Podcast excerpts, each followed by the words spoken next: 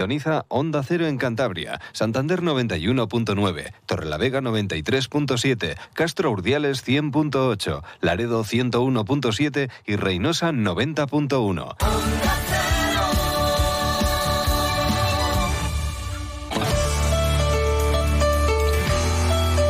Cantabria en la Onda. Deportes con Fran Diez. Onda Cero.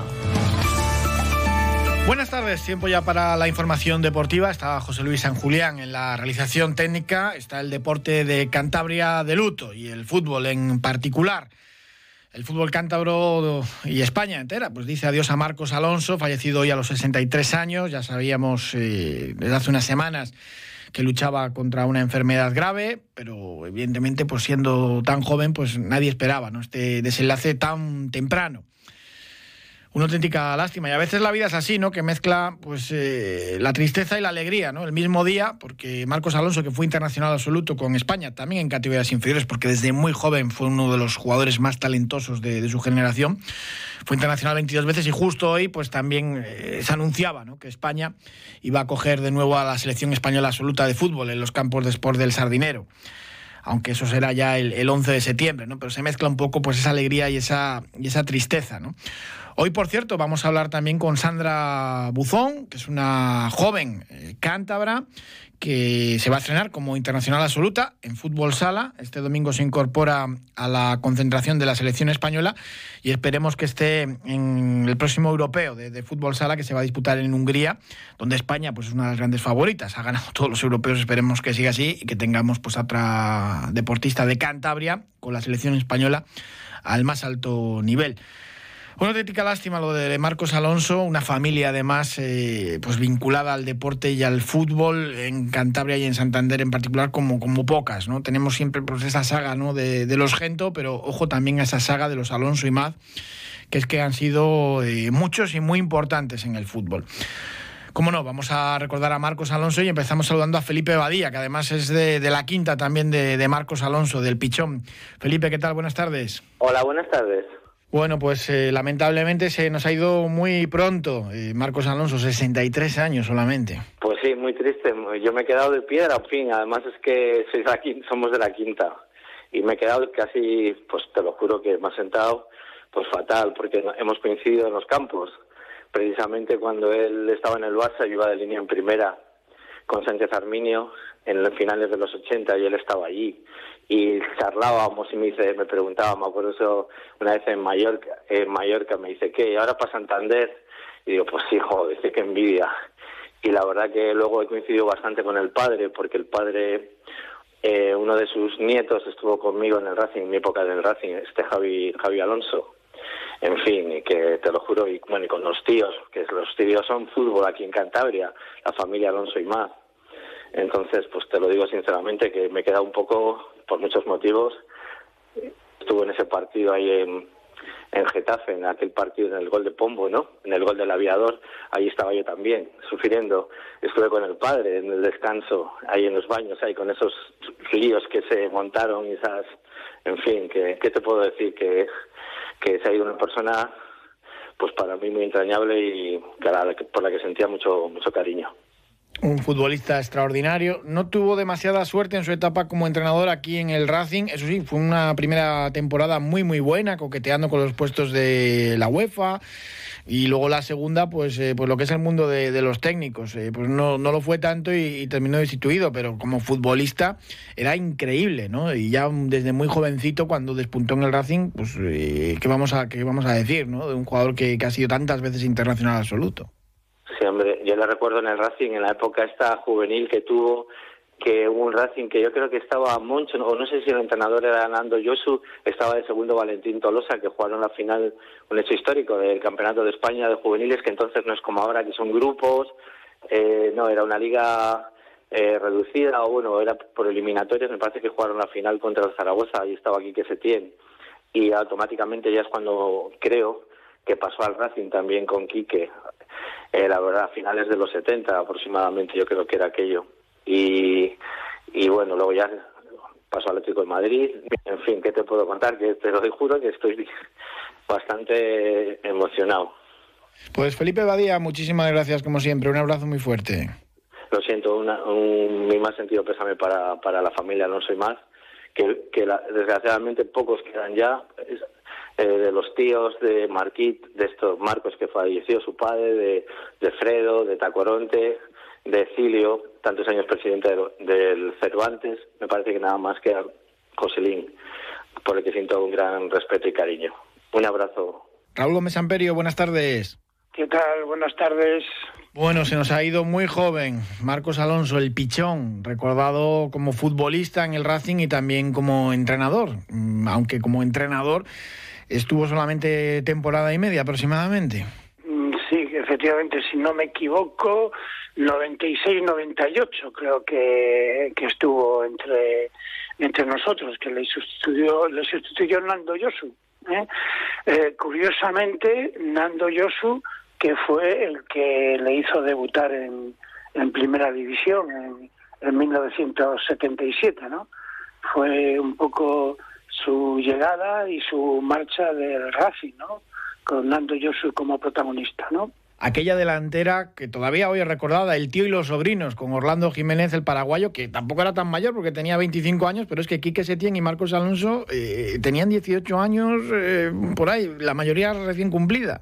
18 añucos, los dos que habían salido del juvenil que había entrenado Nando Yosu, llegó, si no recuerdo mal, hasta las semifinales del, del campeonato de España, ¿eh? con Agapito Moncabrián, estaba también de, de guardameta, estaba Juan Carlos eh, García, eh, y aunque no fue un gran futbolista, estuvo hasta el expresidente del gobierno de Cantabria, Nacho Diego, estuvo también en, en, ese equipo, ¿no? Pero bueno, ¿eh? son, cosas curiosas. La verdad es que la muerte de Marcos pues pues bueno sabíamos que, que, estaba enfermo. Hace poco tiempo estuve viendo cómo eh, se organizó un triangular eh, en honor a su tío, en honor a Cilio Alonso, en el regimiento Valencia, en el campo Uco Aciturri de, del regimiento Valencia, y allí los jugadores que participaron en el triangular, eh, entre ellos el Cervantes, el Racing, pues hicieron una pancarta para, para darle ánimos, ¿no? y bueno ahí descubrimos un poco la enfermedad que tenía un cáncer y desgraciadamente pues pues se le ha se le ha llevado y, lo más triste para mí es no ya la, la relativa juventud con, que, que tenía cuando ha fallecido hoy sino que estaba disfrutando como nunca viendo la evolución de su hijo Marcos Alonso Mendoza, que ya sabéis todos que, que es jugador del, del Barcelona, ¿no? Y él, pues bueno, pues em, disfrutó enormemente y disfrutaba, estaba disfrutando de, de esa de esa evolución como, como futbolista, ¿no? De esa prolongación genética de la saga de, de los Marquitos es que eh, hablar de, esa saga de los Marquitos, tenemos la saga de los Gento, pero la saga de, los Alonso y más eh, es también tremenda para, para, el fútbol cántabro, y ya no solo como futbolistas, sino también, también lo que trabajaron en el fútbol base, ¿no? Algunos de sus tíos. Bueno, Cilio, eh, Chaco, no, no, han, trabajado eh, todos en el fútbol base. Eh, nos queda Joselín, que, que, que sigue eh, sigue trabajando en, el Cervantes, su hija es la presidenta del, club y él eh, está ahí a pie de cañón con, con los chavales en el, en el regimiento Valencia, ¿no? O sea, la verdad es que es un, una familia llena de grandes deportistas, eh, después lo, los hermanos de Marcos están vinculados con, con la hípica también. Y, y, bueno, pues, pues es una pena porque, porque bueno, yo conocía y conozco a la familia de, de Marcos y, y, bueno, y siento muchísimo esta, esta pérdida para los más jóvenes, eh, como futbolista, fue, fue, un jugadorazo tremendo. Lo disfrutamos muy poquito en el Racing, pero es que suele pasar con, con jugadores que despuntan tan rápido, ¿no? Y que, claro, son estrellas a nivel mundial. Claro, y bueno, y además es curioso porque eh, él despuntó desde Santander, pero casi, casi a propósito, porque mmm, eh, Marcos en un principio eh, entró por influencia de su padre, Marquitos, en, en la cantera del, del, Real Madrid. ¿no? Él comenzó a jugar en los Agustinos, un colegio cercano al Bernabéu, eh, y bueno, ellos vivían en la calle Serrano, al, final de la calle Serrano, cerca también de la, de la zona del Bernabéu, y, y, bueno, pues eh, el chaval mm, tenía talento y el padre, eh, Marquitos, pues influyó para que entrara por la puerta grande por el Real Madrid, empezó a jugar en los, en los infantiles del, Real Madrid y después mm, le pasaron al Castilla, ¿no? Y estuvo dos años en el Castilla, sin, en los juveniles del Castilla, sin que eh, viera el padre que estaba progresando, ¿no? Entonces, bueno, discrepó con los responsables de la cantera madridista y se llevó a, a Santander a, a Marcos, ¿eh? que por cierto nació en Santander también por mm, voluntad de su padre, ¿eh? porque se llevó a, su mujer a Santander precisamente para que diera luz en, en nuestra capital, en Santander.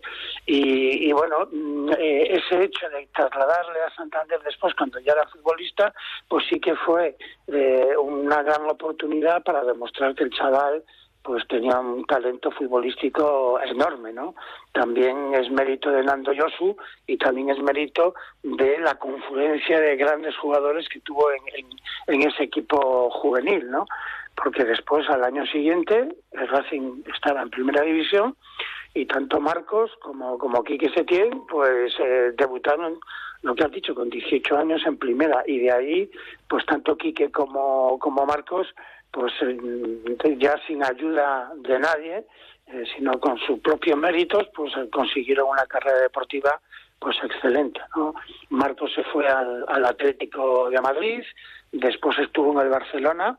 Es muy curioso también señalar que mm, Marcos siempre tuvo un poco de manía al Real Madrid, no solamente porque mm, estuvo los equipos, digamos, antagónicos y rivales de, del Real Madrid, sino que yo creo que de alguna manera mm, el hecho de, de, no incorporarse eh, en un principio al equipo blanco, pues se consideró como, como, como rechazado, ¿no? Y, me cuentan anécdotas de que cuando él, vivía, en Madrid, eh, cuando iba a la ciudad deportiva del Real Madrid con, con, otros compañeros futbolistas y tal, pues él no se atrevía a entrar a la ciudad deportiva, no quería entrar a la ciudad deportiva, se quedaba afuera, ¿no? Y, bueno, era un, signo pues eso, de rechazo hacia un equipo que a sí mismo lo había rechazado, ¿no? Y también supongo que por apego y por afición del Barcelona y del Atlético de Madrid, que todos sabemos que no son muy amigos del equipo blanco, desde luego. También hay que destacar, Raúl, que pues bueno, ya cuando tenía una edad avanzada quiso venir a retirarse a Santander, que hay otras eh, estrellas mundiales, lo había ganado todo, había sido internacional, que pues bueno, no hubiesen bajado a, segunda B, que no era una cuestión de dinero, que no le hacía falta tampoco, y quiso venir, y fue importante también en aquel ascenso de, la temporada que termina en, las Margaritas, con el autogol de, Pombo, porque jugó la recta final de la fase regular y luego muchos partidos del playoff.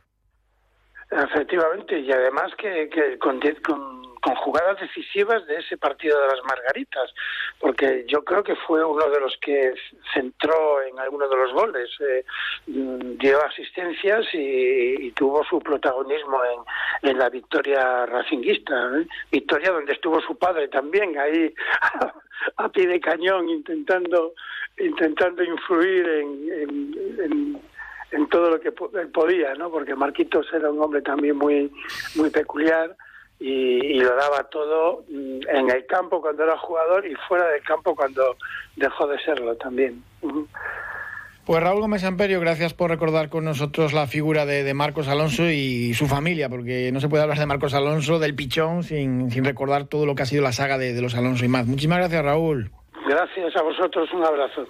Se lo decíamos al principio, vuelve la selección española absoluta a Cantabria, va a jugar en los campos de Sport Sadinero el 11 de septiembre, partido oficial de clasificación para la Eurocopa de 2024 que se va a disputar en Alemania, es España-Chipre. Lo habíamos adelantado en Onda Cero, esa posibilidad de que la selección regresase, entre otras cosas porque el estadio ya tiene nueva luminaria. Mm, es verdad que había otras eh, posibles selecciones rivales, que estaba la oportunidad de que viniese Noruega con Haaland, mm, eh, pero es que es muy, muy complicado.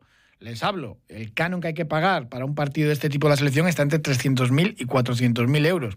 Y había muchos rivales. De hecho, el España-Chipre que va a coger Santander, en principio se iba a disputar en Valladolid, porque la Federación de Castilla y León de Fútbol celebra su centenario, lo mismo que la Cántabra.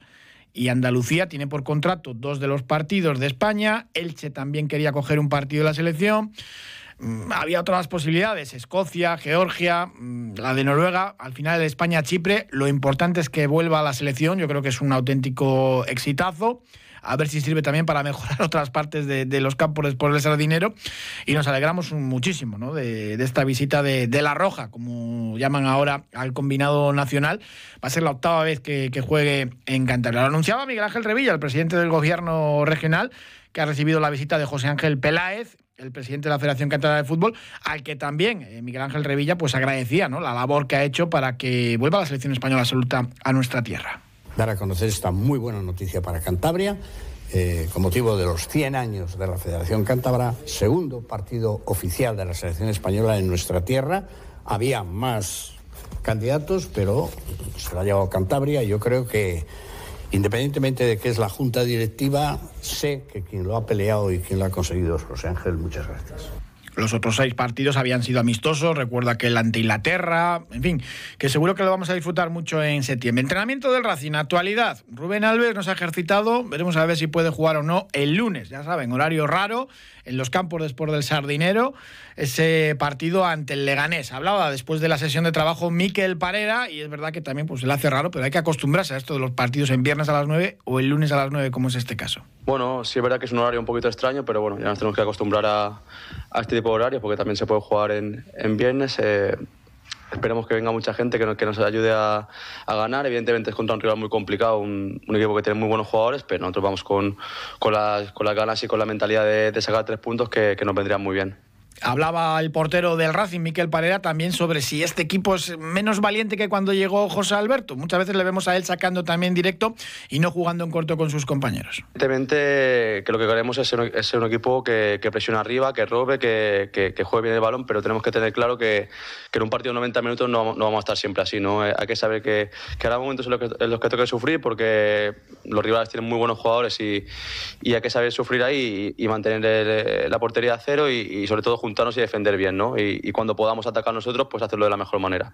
Como he dicho antes, eh, nosotros queremos ser un equipo protagonista que, vaya a presionar arriba y a robar, pero sí es verdad que, hay momentos en los que el equipo contrario pues te puede salir, te, somete un poco y hay que saber aguantar ahí. Sí es verdad que a lo mejor, pues sí, un, poquito más atrevidos, eh, sobre todo el otro día podríamos haber sido y, creo que es lo que tenemos en, mente hacer el lunes, ¿no? Eh, ser atrevidos y, ser valientes. Después, pues te valdrá o no te valdrá, ¿no? Pero evidentemente quedarte con la sensación de que tú has, dado todo y, y que has ido a por ellos. Pues a por ellos hay que ir, a ver si son valientes. Ocho bajas va a tener el Racing si se confirma la de Rubén Alves, que no ha entrenado hoy. Mateus, Mantilla, Bobadilla, Arturo, Satrústegui y Rubén Alves, más Jürgen y Pombo, que están eh, sancionados. Decía Miquel Parera que para eso están las plantillas. Vamos a hacer un alto y nos vamos a saludar hasta Galicia Sandra Buzón, portera de la selección española de fútbol sala. Y vamos a conocer un poco. También tuvo su paso por el fútbol 11 por el Racing Féminas.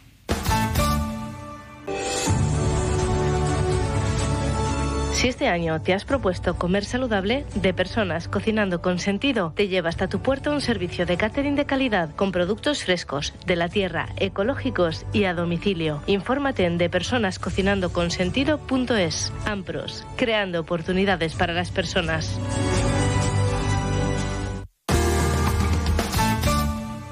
Saludamos a Sandra Buzón Camus, digo el segundo apellido porque es eh, muy cántabro y muy futbolero. Sandra, ¿qué tal? Buenas tardes. Buenas tardes. Y enhorabuena porque por primera vez ha sido convocada con la selección española absoluta de fútbol sala. Muchas gracias. Me imagino que mucha ilusión, aunque en el fútbol sala lo has ganado todo y evidentemente en, la liga, en la máxima categoría, pues, eh, pues ya eres una de las mejores eh, porteros que, tenemos. Sí, lo que, bueno, lo que pasa es que es un poco relativo eso de que lo ganó todo. Al final en el equipo que lo gané todo tenía un papel más secundario y supongo que las cosas no se viven o se sienten igual, ¿sabes? Bueno, ya haciendo la maleta porque la concentración empieza el, domingo, va a haber dos amistosos en Santa Argentina y bueno, y la vista puesta en el europeo que se va a disputar en Hungría en, marzo. Sí, juego este fin de Móstoles y después de jugar ya nos concentramos allí en las Rozas. Y más que la vista puesta en europeo, la vista puesta en los partidos contra Argentina, pasito a pasito. Y a ver qué tal. Hay que ganarse el, puesto y estar en ese europeo, claro. Pues la intención sería esa, está claro. Lo que pasa es que, pues bueno, supongo que tengo que ser menos ambiciosa y concentrarme en hacer unos buenos entrenamientos y luego un buen partido y ya se verá. Al final es mi primera convocatoria y, y se nota los nervios y incertidumbre. Es normal y eso que, bueno, todavía eres joven, 27 años y, y pues bueno, y, tienes todavía mucho recorrido por delante.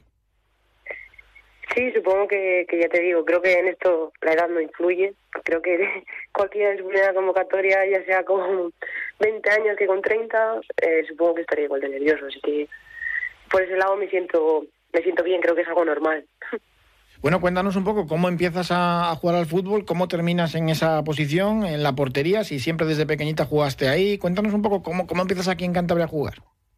Pues la verdad es que siempre quería jugar al fútbol, pero bueno, por circunstancias de salud, tengo, o sea, tengo asma. Eh, a mi madre es algo que nunca le ha hecho mucha gracia. Entonces empecé jugando al tenis, bueno, deportes así, que para ella eran un poco más, no sé, quietos.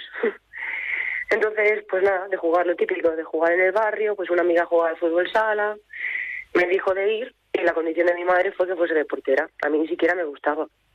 Jamás me había planteado ser portera. Pero bueno, era la forma de poder jugar al fútbol y me valió. Y pues nada, le cogí el gustillo, empecé allí jugando en Guarnizo y desde entonces pues la verdad es que me he parado quieta. Luego tuviste un paso por el fútbol 11 con el Racing Féminas, ¿no? Sí, probé un año allí como Nikis y la verdad es que soy de fútbol sala. O sea, a nivel de portería, lo que se interactúa, lo que paras, lo que juegas con los pies, no tiene nada que ver. Y luego ya, pues, eh, vuelves al fútbol sala en, en el equipo de, Bilbao, en el Bilbo, eh, fútbol sala, y ahí ya, pues, eh, pues conseguís un ascenso a la máxima categoría y empieza ya un poco tu trayectoria al, más alto nivel. Exacto. Empecé en Bilbo, luego estuve en La Rioja, después de La Rioja me fui a Leganés, de Leganés a Burela, que fue el equipo donde conseguí los títulos, y ahora aquí, en Poi en Pontevedra, eh, donde estáis eh, ahí también en la parte alta de, la clasificación y haciendo bien las cosas, ¿no? Sí, la verdad es que tenemos una plantilla que tenía los objetivos puestos en quedar entre las cuatro primeras, jugar playoff, pero creo que esta temporada estamos por encima de lo que habíamos pensado y vamos segundas, por encima de equipos como Burela, que era algo como no impensable, sino, no sé, soñado, algo soñado. Sí, porque el Burela, pues eso, ganaste allí pues en Liga, tres copas, Supercopa, Campeonato de Europa, en fin, que es un poco la gran la gran referencia. Decías antes, hombre, quizás no, no jugaba tanto, claro, tenías en la portería pues eh, auténticas leyendas también en el fútbol sala femenino.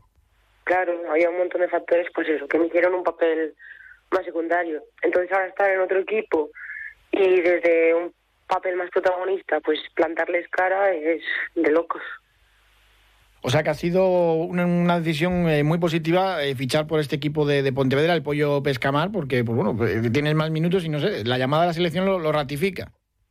Pues sí, la verdad es que sí. Y ya no solo en el ambiente, en el ámbito deportivo, sino en todos los aspectos, la verdad es que se está muy bien aquí. No, no se vive mal en Galicia, pero bueno, eh, a Cantabria vuelves habitualmente, lo echas de menos. hombre, siempre tira la tierruca, ¿no?